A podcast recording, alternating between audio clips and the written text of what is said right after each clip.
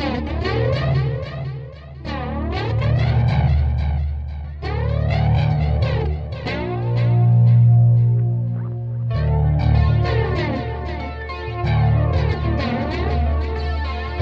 Welcome to Diffused Congruence. This is episode 14 of the American Muslim Experience. My name is Zaki Hassan, and joining me is my partner Pervez Ahmed. Good to be here, Zaki. Thank you. Uh, so, so Pervez, we, we've had a very uh, a busy couple of weeks with our last show. It, it only dropped uh, two weeks ago, but in that time, it's already become one of our top uh, episodes of all time. That's right. I think even you know, yeah, you and I, I at least for me personally, I, I, I didn't imagine that it would it would it would sort of uh, just you know have that kind of a uh, a draw among the audience. But uh, of course, very happy that it did.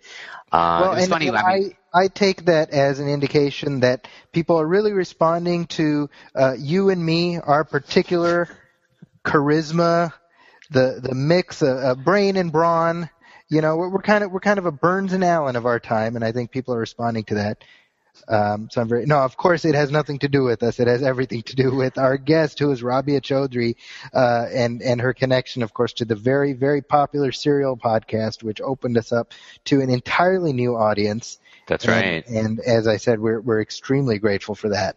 Right. I mean, you know, it's got its own sub sub Reddit, Reddit. So I don't even know how that thing works, but uh, yeah, it's definitely out there. Uh, uh, you and I were kind of talking about off air. You know, she was, uh, you know, Sarah Koenig was on um, on on Stephen Colbert, Colbert this week. Colbert yeah. Report. That's right. Yeah.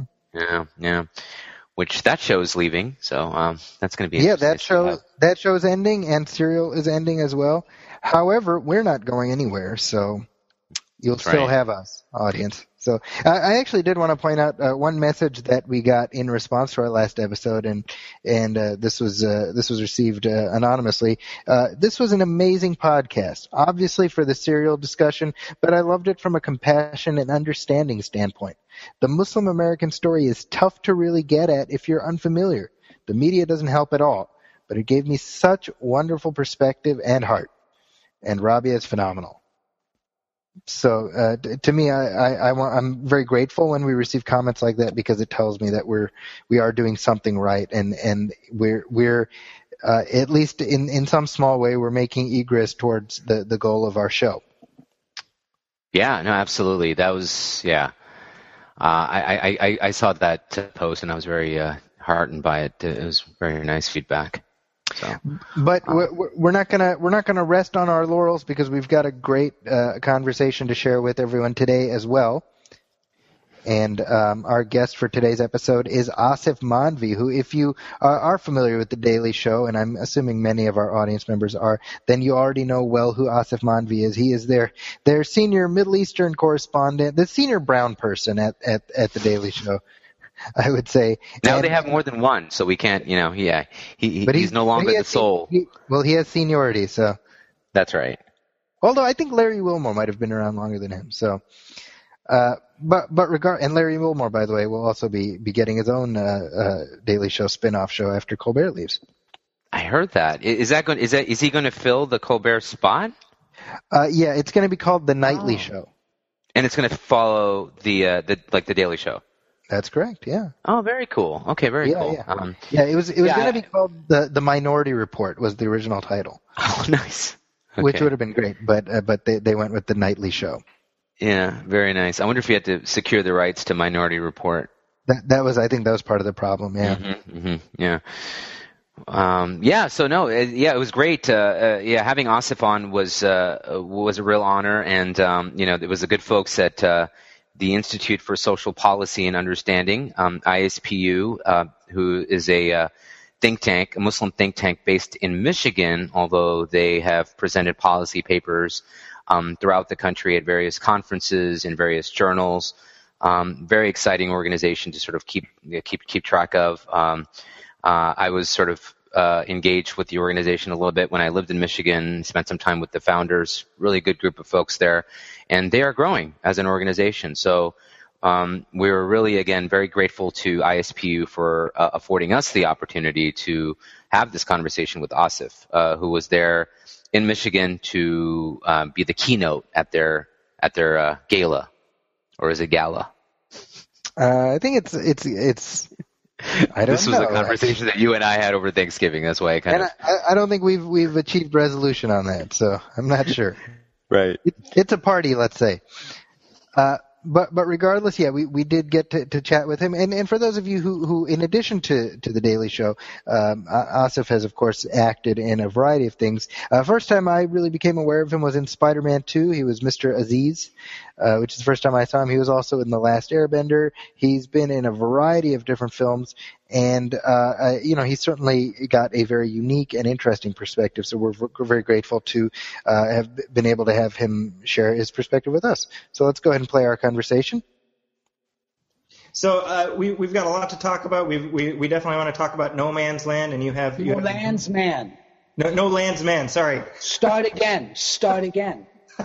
we we we want to talk about No Land's Man as uh, as as our conversation continues, but I think that's great. Thank you. what what what might be helpful uh, as as uh, we we start is just to sort of get some background on your journey a little bit because I think uh, that's that's a big uh, part of of the narrative that that people have of you. So so uh, where did you start? What do you consider the beginning of your journey? Uh, birth um, is probably the best place to, to start with that. um, so I was born, and then um, it was I was born in India, uh, and then uh, my parents moved to the UK when I was a year old, and, um, and then I lived in the UK till I was uh, in high school, and then moved to the United States, and um, I'm in New York, and you know, and have been sort of now living in New York for the past uh, 25 years or so. Uh, so that's sort of the geographic uh, journey. But uh, in in terms of like you know what I what I sort of talk about in the book uh, is a lot about sort of. Um, using that immigrant experience um, as a sort of template to talk about other things and to you know have a humorous take on uh, the, the, the journey of how to navigate as a, a, South Asian immigrant and a Muslim, you know, somebody who's raised Muslim in uh, in in you know, firstly in England growing up, and then and then in, in America, and then sort of post 9/11 America. Well, and and at what point did you sort of decide that you wanted to pursue what is a very non-traditional career path, especially in in the Indian community? Uh, yeah, you know, I never. It, it, was a decision that was made very early in childhood, and it was not a decision that I really uh, feel like I ever made. It was uh, it was just something that I knew that I wanted to do. It was a calling, you know. I wanted to be a performer. I wanted to act. I wanted to write. I wanted to uh, tell stories, and I wanted to, um, you know, pretend to be other people. I guess. Um, and so that really just sort of happened for me um, at a very young age. Uh, you know, um, when I was uh, probably around 11 or 11, 12, 13, around that time. And did I mean I, would love to talk talk about sort of what you've encountered as far as dealing with tokenism and things like that because I mean I mean ha, has that changed over the years? How how did you uh, sort of combat that that sense of wanting to be more than just a, a token? Um, I don't know if I uh, combated it in a very conscious way. I think what I did was I just kept working on my craft and kept working on myself, and and and I actually started to. Uh, to, to, to, take things out uh, as much as you can in this business, I started to take things into my own control. So I, I, I started to write is, is what I mean. And I started to get up on stage and do stand up, for example, uh, which I was not very good at, but I ended up sort of attempting doing that for a while. And then, and then I started writing characters inspired by my family because I was going out for these roles where I would, so basically essentially be playing, you know, um, uh, stereotypical uh, South Asian characters, cab drivers, or you know, I mean, I tell a story in No Land's Man uh, about how one of my first auditions that I had in New York was about it was going in for the role of a snake charmer, and uh, and the, the, the producers actually asked me if I knew how to snake charm. Um, and and they said, you know, this is an awkward question, but we kind of need to ha- ask everyone, like, do you know how to snake charm? And I wanted the job so badly that I actually said, uh, I, I don't, but I, but I'm Indian, so it's probably in my DNA, and I could probably learn really fast. Just give me a day or so. Because I really wanted this job. And so, you know, that was the experience. And, and, and I remember my friend Sakina Jaffrey and I used to have this term uh, that, that she actually coined, that then we all started using, uh, which is patenking. Again, I, I, I, talk about it in the book where um, this idea that like when you go in for these roles, um, we always used to say to each other, did they ask you to patank? And patank basically means going patank, patank, patank, patank, patank, which is the sound of the Indian accent from the perspective of a non-Indian Westerner, right? So, um, so if they asked you to patank, then you knew that like that's what it was going to be, you know.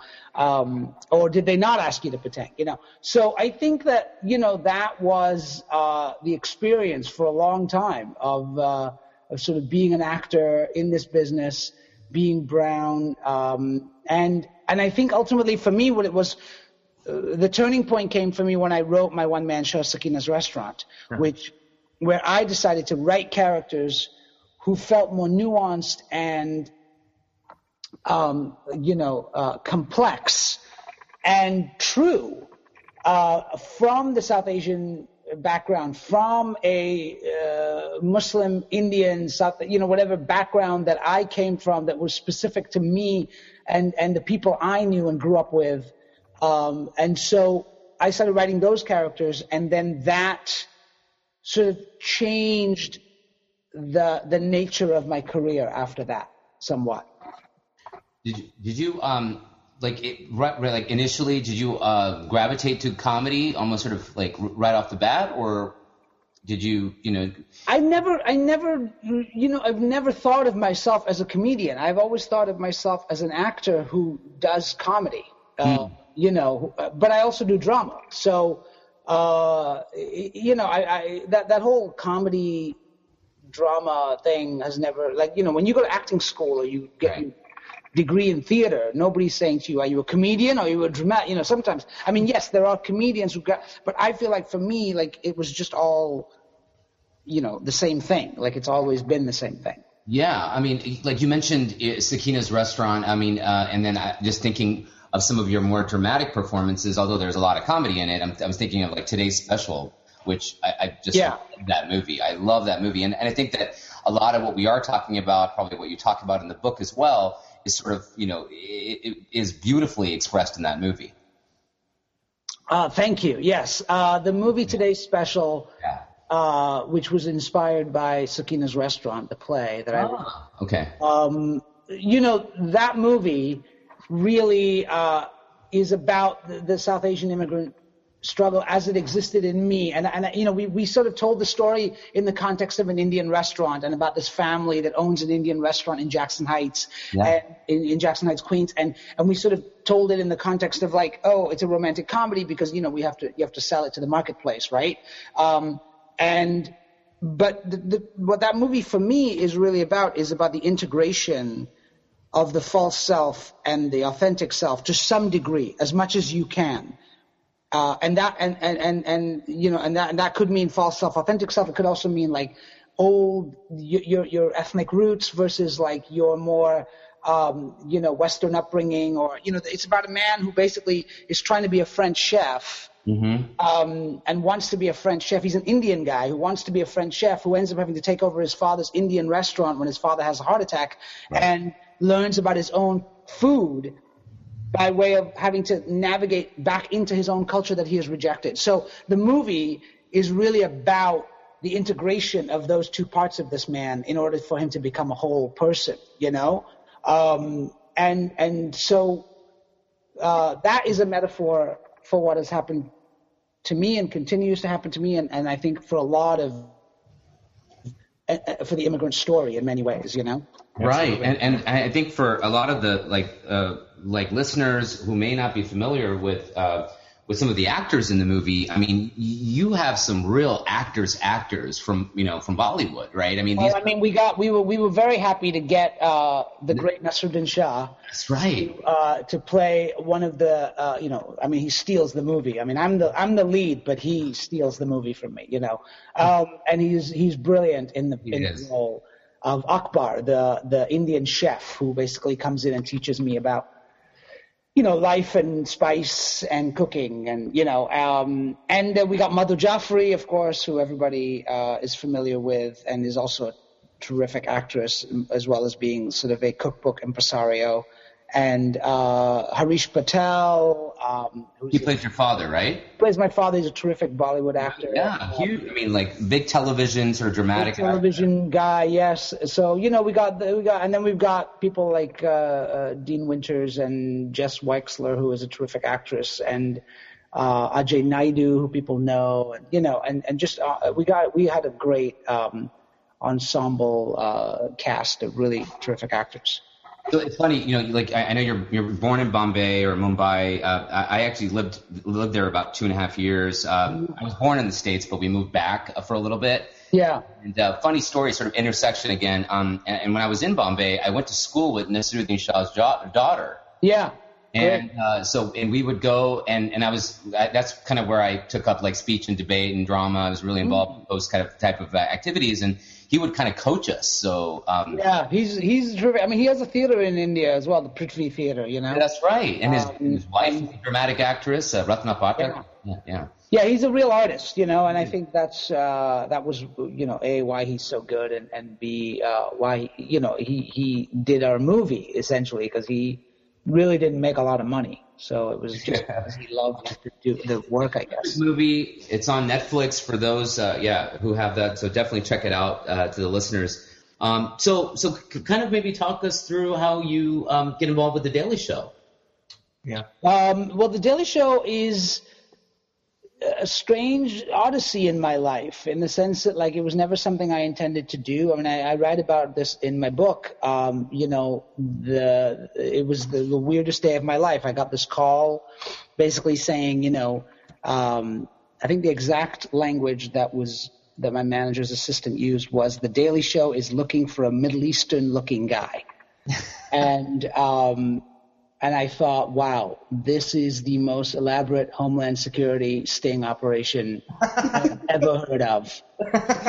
Not gonna go well. The call gets, uh, yeah, gets deported. so I literally, I and then I said, and I thought, okay, so this is either gonna be that or it's gonna be like me, like I'd done like the voice of Saddam Hussein on David Letterman and tech support on Jimmy Kimmel. I thought this is gonna be another one of these gigs where I walk around with a fake beard yelling "Death to America" or, you know, sit on a t- carpet with a turban pretending to fly or something. And so I said, no. Uh, you know, I basically told the, I think I actually said, tell the Daily Show they themselves. And I hung the phone. and, um, and they called back because, you know, uh, rejection works. And so they called back. and, uh, they said, no, actually, they're looking for a correspondent. So I was like, okay, fine, you know. And I didn't know how to do this. I didn't know what. I was a fan of The Daily Show. I, I watched The Daily Show and uh, Jon Stewart and all that. So I went down there. I just put on a suit and tie, went down there, and, and basically just did my best Stephen Colbert impression. um, which is essentially what we all do on the show anyway, you know, is some version of, of, of Stephen Colbert. Um, and well, so it's, uh, it's, worked out pretty well for him. So yeah, yeah it's great. Right? I mean, you know, and, and because you know, Stephen is the person who sort of invented. Is the archetype of that character, that sort of faux journalist, uh, arch kind of ironic uh, tone, you know, um, yeah. and the, the type of questioning that he does in terms of those interviews and stuff. So it's all he kind of invented that style. So um, I just did an impression of him and and happened to get the job and uh, was on the air that night. Wow. Uh, reporting from um, Lebanon, I think. Quote unquote. So uh, yes, quote unquote. It was, a, it was a very very quick flight. Um, but uh, yeah, you know, and and so and and and that was the moment I think also when I realized that like there was something uh, to be said into the zeitgeist about from the pers- I should say from the perspective of someone like me, in the sense that, uh, and I and I. And the book is kind of an extension of this. You know what I mean? The book is an extension of this ongoing uh, dialogue I feel like I've been having with the culture at large right. uh, on the Daily Show, which is speaking about the culture um, from the perspective of being an insider and an outsider at the same time. I mean, when I got on the Daily Show, I was the first non-Caucasian correspondent on that show, mm. and um, so you know, full-time correspondent, right? And so uh, the position that I was able to inhabit was a unique one. And uh, what I've tried to do in the book is is take that which was, you know, a perspective that I had speak from on the Daily Show, and use that as a, as, as a way to actually talk more in depth about those same issues of identity and dislocation and culture and religion and all that stuff through the in the book. Um, you know, from a, a, perspective of the same of that kind of humor, uh, that Daily Show esque kind of take, you know, but from a but in a more extended form. Well, and and I mean, when when we think when we when we sort of look at the, the chronology here, obviously uh, the, the Daily Show was was a pretty big uh, marker in, in your own personal timeline. At at what point now? Now you started uh, you you were it, it was going to be like a one off or a short term gig, right? You you became a full time correspondent a little while later. Yeah, yeah. Initially, it was just a one time gig, and then and then after about four or five months trial period where Jon just basically kept having me back on the show and doing gigs and doing reports and stuff. At, at, and then at some point in, in the, the early part of the following year, they offered me a full time contract. So at you know, and and I, you know, I read this article just last week that, that you about you and and, and Dean Dean uh, Obeidallah about uh, how Jon Stewart made you more uh, Muslimish. Mm-hmm. Mm-hmm. Yeah.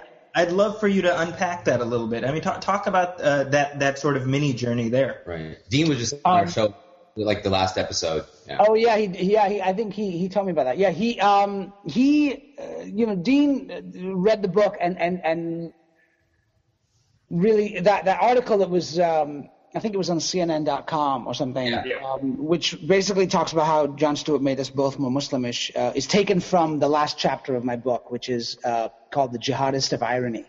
And um, it is basically uh, me talking about how I feel like I became the, the, the, the, the Daily Show ended up allowing me to have a voice and to speak into the culture on behalf of American Muslims in a way that I never – expected. I mean, when I got on the Daily Show, my father was literally like, "How could Jon Stewart do this?" You know, like he had let he had let my father down in a big way. You know, like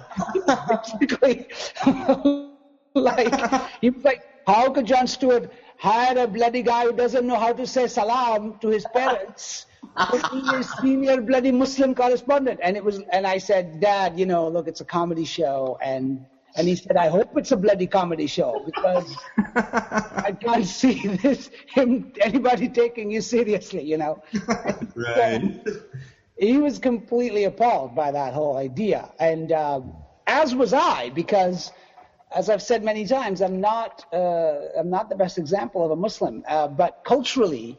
Yeah, do yeah. come from that space, and so right. you know, there were a lot of things that like that that I felt like I was able to articulate, and again, I wasn't saying this by myself. It wasn't me writing it. This is why I talk about it in the book. I say, you know, The Daily Show became like my madrasa of comedy. Uh, run mostly by Ivy League educated Jews. Um, and they helped me construct this character called, who I, that I call the jihadist of irony, who hmm. basically was able to uh, you know, send uh, Scud missiles of uh, of uh, irony and satire into the uh, culture yeah. by way of the Daily Show, you know, and say things that no one else was saying. And so what happened uh, when I did that was that you know, a I it started making me incredibly uncomfortable because suddenly I was being um, labeled as Muslim in some way, which I had never in my career.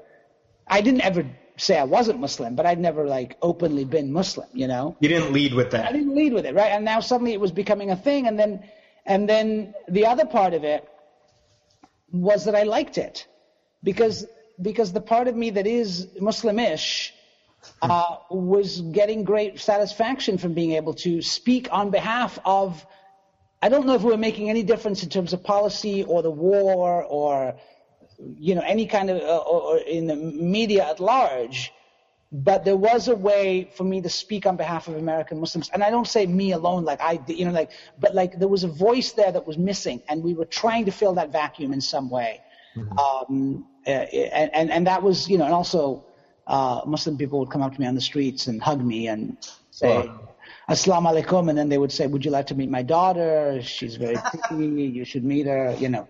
Uh, so they were trying to get me married off. And so, um, you know, that was so like a lot, yeah. So it kind of it did sort of change my relationship uh, to my own craft and to my own and what I wanted to say in the culture in somewhat, somewhat as well. Well, and and uh, uh, you, you, mentioned uh, in, in the book and, and in the piece about how uh, what it came down to was Jon Stewart essentially saying, "You're, you're all we've got." Yeah, well, now you gave away the ending of the book, dude. Oh, I'm sorry. Oh man, come on! well, there's a twist. I, well, I mean, I, you know, I found that. Uh, alert! Uh, no, um, yes, he did say there was a there was a moment in the book. I'm not going to uh, give it away too much, but uh, when it was around the Trey Parker Matt Stone thing, right? When the South Park portrayed the supposedly the image of Muhammad in a bear suit. Remember there was the controversy yeah. about that. And there was a controversy around it, and I ended up getting on the air, and uh, and yes, there was an interesting conversation that Jon Stewart and I had around that, which, um, which is, which was kind of indicative of my, of, of what my position in some way on, on the show. And, and it sort of etherized in that moment everything that was going on and, and, and how the Daily Show could speak to the, the, the things from the position of having somebody like me, uh, uh, sort of an American Muslim, quote unquote, on the show, you know? Well, I mean, it's you know, what what that particular moment I found it incredibly, uh, uh, in a in a way poignant and, and relatable because I think that's what many many American Muslims have experienced in their own lives. Mm-hmm. Yeah. it's that it's you know whether I, I mean you're you're talking about your experience at the Daily Show, but whether you're talking about a law firm or you know an accounting firm, whatever, it's hey Ahmed, you're you're the only guy I know. What's, yeah with ISIS? What's the you know and yeah the, the, you know that, that sense of uh, the individual suddenly taking ownership of the entirety of the, the Muslim. Well, that is I mean look that is part of the immigrant sort of narrative, isn't it? That you when you're a minority you end up uh, carrying the load on your back for everything that everyone feels about those people, right? Right. In whatever environment you are in, and if you're on television, it, it or whatever, it, it, it gets even, you know, uh, it becomes a little bit more acute. Um, so that is, yeah, I think that is a relatable experience. And I think that is true, you know, that like, I mean, I heard a statistic yesterday that said, I don't know if this is true, but but I can't imagine it not being true. That 91% of Americans don't feel like they actually know a Muslim person. Sure. You know, and uh, and so yes, so that one guy, you know, who is the Muslim guy on the on the floor of your office, is the only Muslim guy you may come into contact with, you know, and so that person does end up representing everything. So every time there's something, ISIS does something, you know, you go over to like, you know, Abdul and, and be like, how do you feel about that? You know, what do you think? Like, how do you, as if he somehow right has the end. Like he got the. He's like, well, here's the thing. See what? I'll read from the memo that I got about how to respond to this. Right. You're forced to like deal with these. You know, look, I, and and and I experienced that also. Uh, not just on the Daily Show, but even before when I was an actor, before 9/11, before when I was a young actor, hmm. um, rep, you know, like having to represent being a brown guy or being South Asian, uh, in like a, a, TV commercial or a movie or a thing, and like always having to have ask that question of like, is this derogatory? Is this reductive? Is this something that my uh, that I'm going to feel uh, ashamed of? You know, uh, of doing, even though I have to pay the rent. You know, so that conversation, and, and, and then it was also like, but it was in, in a weird way, it's not fair because I'm I'm just an actor trying to make a living, and my Caucasian counterparts never had to deal with that kind of stuff. You know, they were like, yeah, sure, I'll play whatever, and and for me, there was always the piece of it, an extra piece of like, am I culturally, how am I repre- representing my culture and my ethnicity, and and and people don't get that. People don't, they, you know, uh, they don't necessarily always understand the the onus that is is is uh, exists in that regard. You know, that is that's really profound. Yeah, I never even considered, even thought about that from the point of view of a performer. But um, but I think that you know, just you being like, I mean, you basically coming into people's living rooms essentially, and just being a Muslim guy, like without even affirmatively talking about your faith or about your experiences. I mean, that I think is a huge step in the in terms of the history of Islam Islam in America and, and the Muslim experience in America. So, um, yeah, kudos to you, really. Um, you know, well, and, thank and, you. I, mean, I mean, look, it, it, again, it's it's not something that it, it is it is. Um, it, you know, look, it's not something that I went out and was like, oh, I want to yeah. do this. I, it happened. The world happened, uh, and and you know, we all in our own way, I think, are trying to um, uh, you know, have this conversation about, and this is the larger, you know, this is happening more and more. It's happening more now than it was actually after September 11th, you know, um, that this conversation about what is it uh, to be an American Muslim and, and, and uh, you know, uh, that question of identity, that question of, of, um, you know, what is America? What is America's identity? What is the, uh, what is the immigrant experience and all that stuff, which is something what I, I, I, try to deal with in the book. It's stuff that, you know, like, for example, I, I like I said, I, like I've been dealing with on the Daily Show for a long time and then trying to examine those things in a more, uh, with, with more depth and from a particular perspective of my own, using my own life as kind of a template for that, that, that examination, you know? Mm-hmm. I was, now, now just in, in terms of some of the, the bits that you've done on the Daily Show, I mean, I'm, I'm reminded of when you went to to uh, I think it's Murfreesboro for for the uh, the Mosque Project, and and you, you talked to some people there. I think it was Murfreesboro in, in, in Tennessee. Um, and there was also the, the, the Muslim Batman story. Mm-hmm, mm-hmm. What are I mean? What have been sort of memorable moments within those larger experiences? Have you been surprised one way or the other, either by people's negativity or, or positivity? I mean, what, what have you come away with from, from th- those types of experiences? Um, you know, what have, what have I come away with is that uh, there's America is is full of a lot of different kinds of people. Some of those people are uh, have very little information and access uh, to real information about, for example, in, in this particular case, Islam. You know, but it could, but but you know, people. Say, I mean, look, the, the short answer is. Um, people say some crazy shit, you know, and and and and think some crazy shit. Um, yeah. But the reality is, they think it. They do really believe it, and you know, there's a lot of propaganda out there. There's a lot of misinter- misrepresentation. There's a lot of misinformation out there. And, you know, when, when, when I went to like Murfreesboro, Tennessee and talked to that woman and she said to me, you know, it was, she was protesting the building of a mosque down in Murfreesboro and she said, um, one in five Muslims are terrorists, you know, and she got these statistics off the internet somewhere. Right and I did the and she said to me, "Do the math." So I did the math because I am Indian and I can do math. you know? um, and so she said, uh, "Oh, you know," I said, "One in five Muslims are terrorists," and, and I said, "Oh, that makes about you know 300 million terrorists." And uh, and she said, and she sort of looked at me kind of quizzically, and then I said, "I can't understand what is taking us so long." Then in that case, you know, if we have an army of 300 million, you know. Um, so, so great. yeah. The absurdity of that kind of of thinking. Yeah.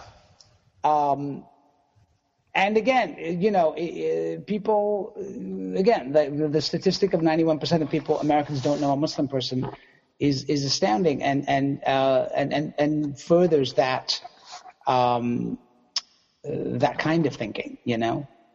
Do, do you feel like, I mean, like this woman in particular, do you feel like you made a dent, or was she just so sort of indentured in her cognitive dissonance that uh, it just kind of whizzed right by? Um, I don't think I made any dent at all. I think I think that uh, she was surprised when the piece aired mm-hmm. that she was getting hate mail not from Muslims but from like America, like regular Americans, like not not the Muslims not regular Americans, but this like non-Muslims basically. Um, she was getting uh, hate mail from from people she identified with, and uh, and then she couldn't understand why that was happening. So, uh, you know, that was probably her wake up call, if there was one at all. Mm-hmm. Uh-huh. about cognitive dissonance. I mean, that's gotta, yeah, that's definitely gotta be it. Uh, when you're getting, you know, that kind of hate mail from, from yeah. people that, that are part of your quote unquote uh, that's right. click group. Yeah. Mm-hmm. It, you know, it's uh, obviously the uh, in in the last month there was a, a lot of controversy about uh, uh, when when Bill Maher has sort of been, been going after uh, Islam in, in, in a that some people feel is, is a little bit excessive. He, he's uh, he's no fan of religion in general.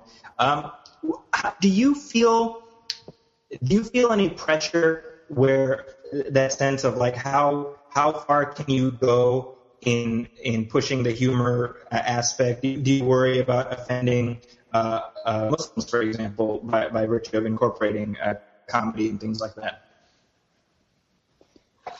Um, I don't really worry about. You know, that's not that's not a. Um,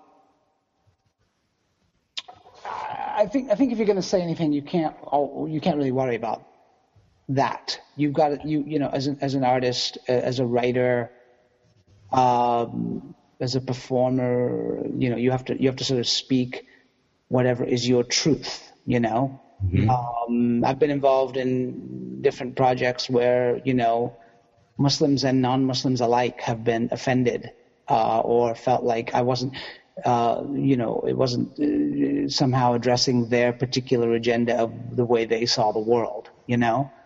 Um, and uh, listen, that is that is just the reality of of being an artist, being a, you know a writer. So I think you have to speak from your own experience and your own truth and, and, and, and examine your own self. And in that examination, hopefully there is uh, an examination that happens out there in the, the, to the reader or to the viewer, you know? Yeah, absolutely. No, I mean, you know, and, and, we've had, you know, artists of different, like we've had screenwriters and stuff in the past, and you know, and we've made this comment where our art's messy. You know, I mean, you know, you're always going to run the risk of, you know, quote unquote offending, you know, whether it's the establishment or, or, or, or, or orthodoxy or whatever may be the case, you know, but that's been sort of historically the case throughout Muslim history, I would even argue, where art's been messy and art, but our art has taken that responsibility of sort of pushing the envelope, you know? Well, and, and I think that that provides a very, very apt segue into talking about, about No Land's Man. I mean, this, yeah. uh, it's, it's, so it's, a, it's a collection of essays that, that represent your narrative in your words. Uh, uh, t- talk about how how we how how this came about. What what was the the impetus behind it?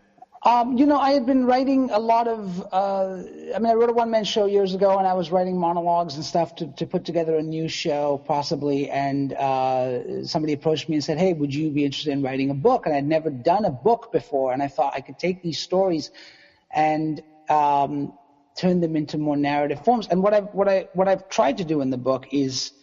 Um, is in some ways is an extension of what I, like I said, what I've been doing on the Daily Show, which is that like to take these ideas of of of um, uh, being an insider and an outsider and commenting on the experience of um, what it is to be an immigrant, hmm. what it is, uh, the issues of identity, of race, of dislocation, of of religious identity, mm-hmm. culturally, and by virtue of faith or lack of faith thereof.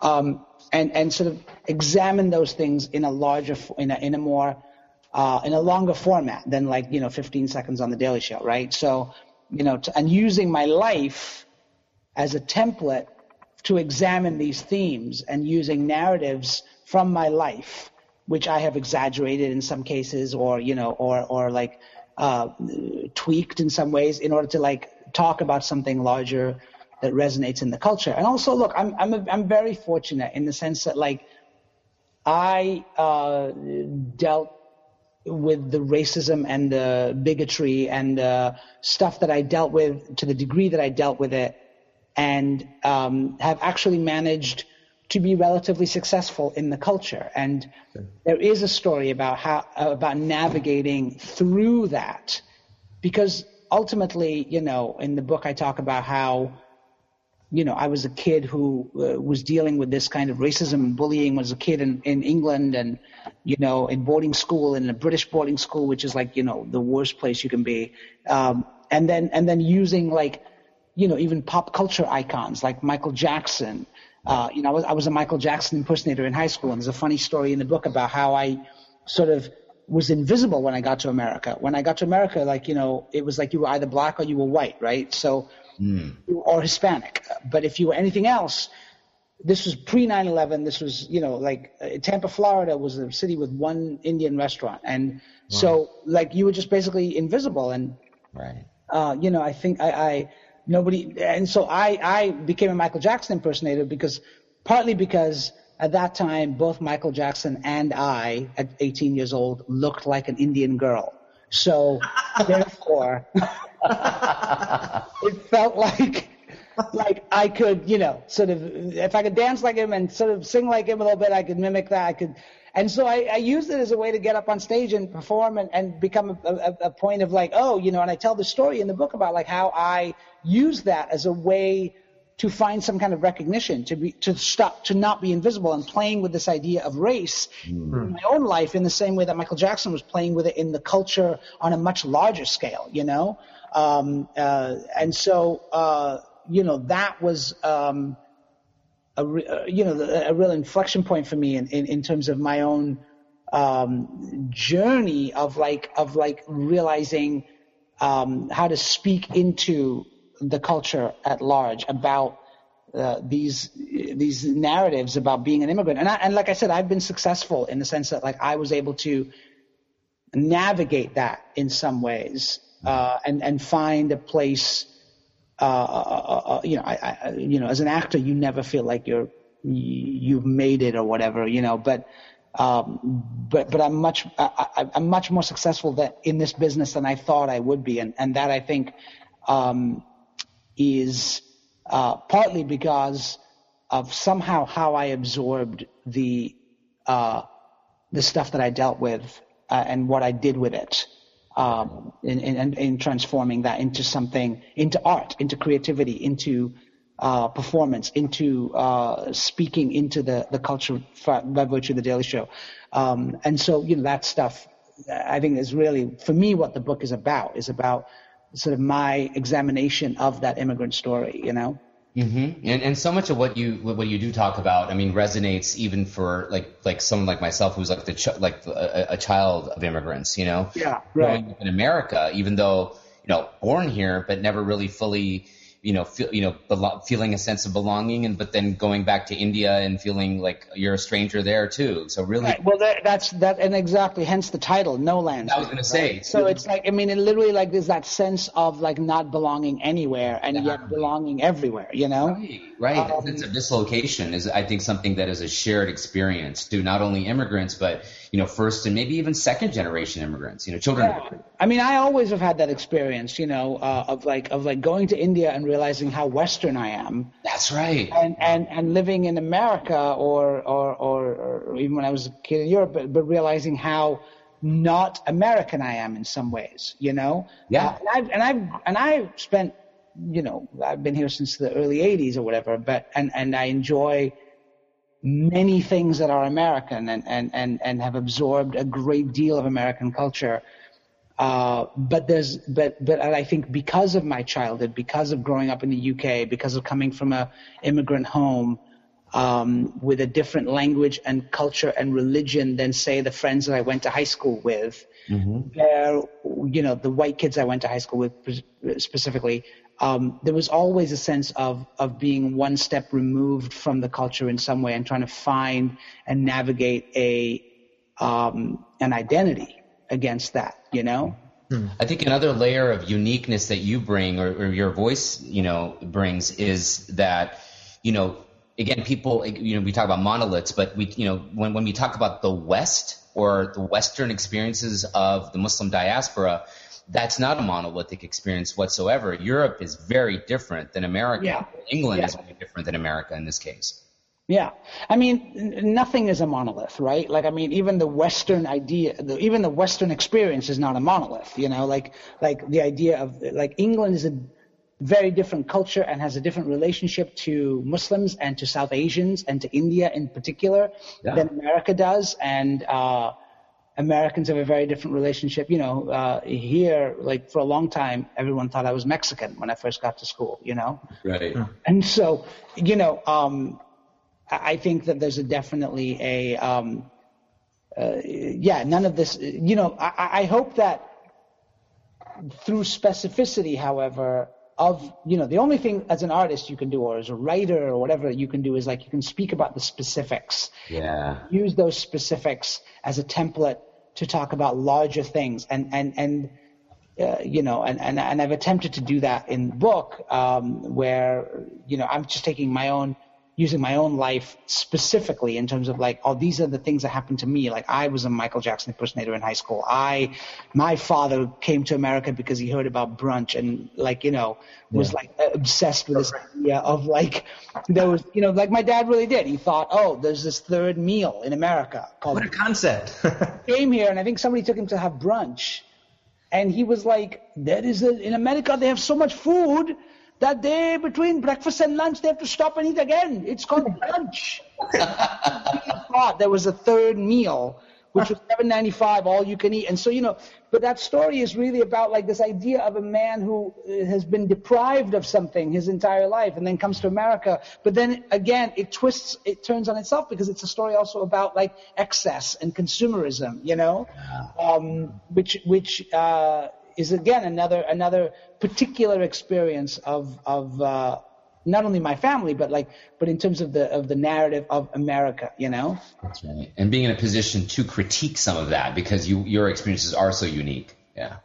Well, that's I mean, you know, that's where I I think the Daily Show has helped me. I think the Daily Show, being on the Daily Show for eight years, yeah. uh, allowed me to find a voice that was able to critique the culture from a place of um, of affection in a way. Yes. You know, yeah. I I love America. Like I think America's great. I also think America is f- up. you know, um, so. Uh, you know, it, it's kind of that thing, right? And, and, the idea that those two thoughts are not mutually exclusive. Exactly, and those, and, and you know, and for a long time, I think American Muslims, especially after 9/11, were not allowed to have those two thoughts, right? They were not allowed and I talk about this in my book as well, which is this idea that the American Muslims were not allowed to be patriotic and critical of America at the same time. So true. Like, um, and, and, feel that, that being critical is, you know, is quintessentially American, right?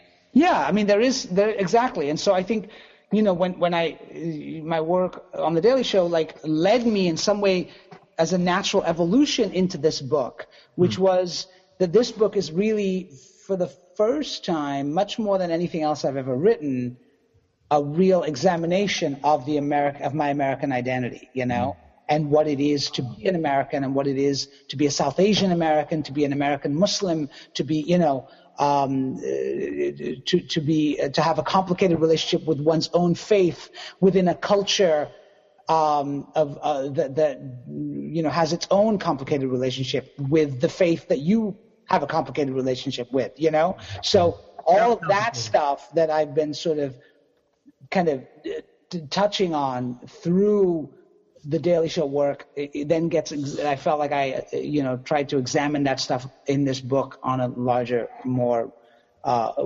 comedic, but also more resonant level, you know? Mm-hmm. Mm-hmm. Yeah, and, and the idea of like you referred to in, in in those specificities, sort of achieving a universality in a way. Right. Exactly. Yeah. Yeah. Well, I mean, I, I, just on a personal level, I mean, for me, the Daily Show has, you know, like what I was talking about earlier, feeling comfortable with being American and at the same time being critical of some of America's excesses, whether it's here or abroad. I mean, the Daily Show has been a big part of that, and you know, you know, I think that just having you yes, on, well, the, on, on, the no on the show is has just been such an honor. It, it really has. Um, uh, Asif, I was wondering if you could uh, discuss. Uh, uh, you you had uh, uh, talked about continuing the the Qu'osby Show as as a web yes. series. Yes. Um, so has have recent events changed how you would tackle that particular project? Are you talking about the the recent events of, of Bill Cosby? Yeah, I should say the the recent news because the events themselves are not exactly recent. Right, right. The recent news around Bill Cosby. So yes, I mean, I think look the the show or the web series, I should say, uh, the Qu'osby Show, you know, Q U apostrophe uh, O S B Y, which is a parody of like sort of 80s American sitcom. You know, yeah. what we've done is, for people who don't know, we we did this thing on the Daily Show. Uh, which was basically taken from something Katie Couric said, which she said, you know, maybe American Muslims need their own Cosby show in order to uh, alleviate some of the bigotry and hatred towards Muslims in the way that the Cosby Show did for African Americans in the 80s, right? Um, we took that notion and took it to its absurd level of like actually creating this all-American family that is, uh, and, and the joke was that they're called the QU apostrophe OSBY show, Qu'osby show, right? Um, and, and, um, so we are, we are launching that early next year. Uh, we have an Indiegogo campaign that's going on right now. We, we, you know, there is talk, we, we may do a rebranding of it a little bit just because of recent news. Yeah. Um, however, uh, we are still uh, going to put it up, and it's still going to go out. And uh, you know, we are we are not. Uh, the show is not about Bill Cosby. It is about right, uh, right. fighting um, Islamophobia and addressing Muslim bigotry. And it's using uh, the parody of an 80s sitcom. So it's as much parodying Family Ties or Growing Pains as, as it is The Cosby Show, you know? The, Um, the colorful sweaters notwithstanding, yeah. Right, exactly. Again, it was the 80s, you know what I mean? So That's right. kind of that uh, iconic American sitcom, but this time with a Muslim family. And the joke is that they are the most non-Muslim Muslim family in America, and and uh, you know, but it addresses a lot of the issues in terms of you know, profiling and uh, NYPD surveillance and you know various other things that Muslim Muslim communities deal with in America. All all that good stuff. Yeah, exactly. Yeah. But, but, but done in a very funny uh, sitcom parody uh, that we that we, you know we've got terrific actors like Sakina Jaffrey from House of I was Cards. to say, yeah, the very talented Sakina Jaffrey. Very who talented you know Sakina from- who plays yeah. my wife on the show. We've got guest appearances by Samantha Bee and uh, Jordan Klepper and um, and even um, uh, the Roots. So you know, it's it, we've got all kinds of uh, great stuff in there.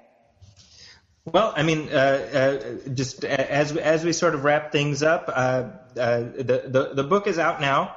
The book is out now. It's called No Land's Man. No Land's Man. I, I have it. I'm listening to the audiobook on my on my iPod. Uh, Oh, thank you. Yes, uh, yes, you can take me around with you. Listen to it on the audiobook. carry- carry you in our pocket. you know. Carry me in your pocket. Exactly. Uh, it's available everywhere, like where you know where books are sold. I guess. Right. And, and, and, you also have uh, the Brink uh, coming up. The HBO? Brink is coming out next year in June. Uh, a very funny series uh, for HBO, um, starring Tim Robbins, Jack Black, uh, Pablo Schreiber, uh, myself, John Larroquette, Carla Gugino, other people. Like great, great cast, and it's a geopolitical, um, satirical comedy about um, global politics uh, seen through the eyes of three departments of U.S. government, seen through the State Department, the Foreign Service, and the military. But it's uh, kind of a little bit like if uh, Homeland or 24 was a comedy. Uh, this is this is that show. Yes. Which some would Some argue would- both have yeah. kind of become. I was going to say, maybe, yeah, you know what? I, I, I, I I'm not going to offend the Homeland fans out there, but I, you know, there, there may be an argument to be made for that. Uh, but yes, but this is much more um, in the tone of Doctor Strangelove or MASH, where we're dealing That's with what, that real, was my. I, I, that's what it seemed like to me when I read about it. Yeah. Yeah, you know, it, it's dealing with real, and and of course, the first season, uh, the center of uh, of the story uh, takes place in Pakistan, and uh, so uh, that's where um, sort of the epicenter of the the story happens. Uh, but it's great and great, very funny and smart show that's going to be on HBO next year. Awesome. Very excited. Um, and then there's also the Indiegogo cam- uh, campaign that you just mentioned for the Muslim Qu'osby show. Yes, exactly. So uh, you can go on uh, online and, uh, and and find that and, and donate to it. Um, we, you know, we're trying to we're trying to raise uh, a few dollars there uh, to finish it up, and hopefully that will be out next year. Well, great, and and it's it. Uh, we we definitely want to point out that you are talking to us uh, mere hours before the the uh, dinner for ISPU. Yeah. And um, that that's of course an organization that's doing a lot of good work. So um, we we really appreciate uh, you scheduling us in before uh, before that event as well. Oh, thank you. Thanks a lot. Well, Asif, thank you so much for, for coming on with us. Uh, this was thanks, guys. This is a blast for us. So we look forward to to hearing from you uh, even more as we continue. Thank you. It's been my pleasure. Okay. Well, uh, uh, again, big big thanks to Asif Mandvi and also for, for ISPU for, for facilitating that conversation, making it happen. Um, uh, Pervez, any any thoughts on, on anything thus far? No, you know, I think I think we uh, we sort of covered it. Uh, again, very grateful to the uh, to the kind of feedback we got from the last episode, and we welcome your continued correspondence with us, your continuing correspondence with us uh, on this episode and future episodes. Um, where can people find us, Zaki? Well, we got we have a Facebook page. It is facebook.com slash diffused congruence. You can also email us diffusedcongruence at gmail.com. Between the two of them, you should be able to hit us up. Also, write us a review on iTunes and Stitcher Radio. Let us know how we're doing. And uh, uh, we, we've we've got some big stuff planned for, for the next year. So with I, I don't want to give away the house yet, but if you stuck with us this long, uh, I, we're, we're, extraordinarily grateful for it, and and we're, we're going to hopefully give you a lot more uh, to listen to in the coming year. Yeah, that actually reminded me. You're right. This is going to be our last episode for this uh, for for the 2014 calendar year. It's been a wonderful year. Um, thank you, and uh, we look forward to uh, welcoming the new year with you again uh, in a few short weeks. Um, yep. I also did want to, you, you, know, Zaki, you mentioned Facebook, and one of our, uh, I think, continuing, you know, continuing, uh, continuing listeners, I should say, uh, good folks who continue to join us. Uh, Reza Hussein always engages us. I think is he a is he a friend of yours? Uh, uh, well, he he's a friend of all of ours, really, because he he he, he spreads the word about the show, and and that's uh, right and yeah, he, he's he's been he's been uh, a diligent listener from the beginning. Yeah, that's right. So I wanted to give a special shout out to Reza. So thank you, Reza, for engaging us uh, always after every episode and for uh, spreading the news about our show. We really appreciate it. Give yourself a pat on the back. That's right. So till and next time, until next year, uh, that's uh, that's signing off from me. Yeah, this is Diffuse Congruence. We'll see you next month.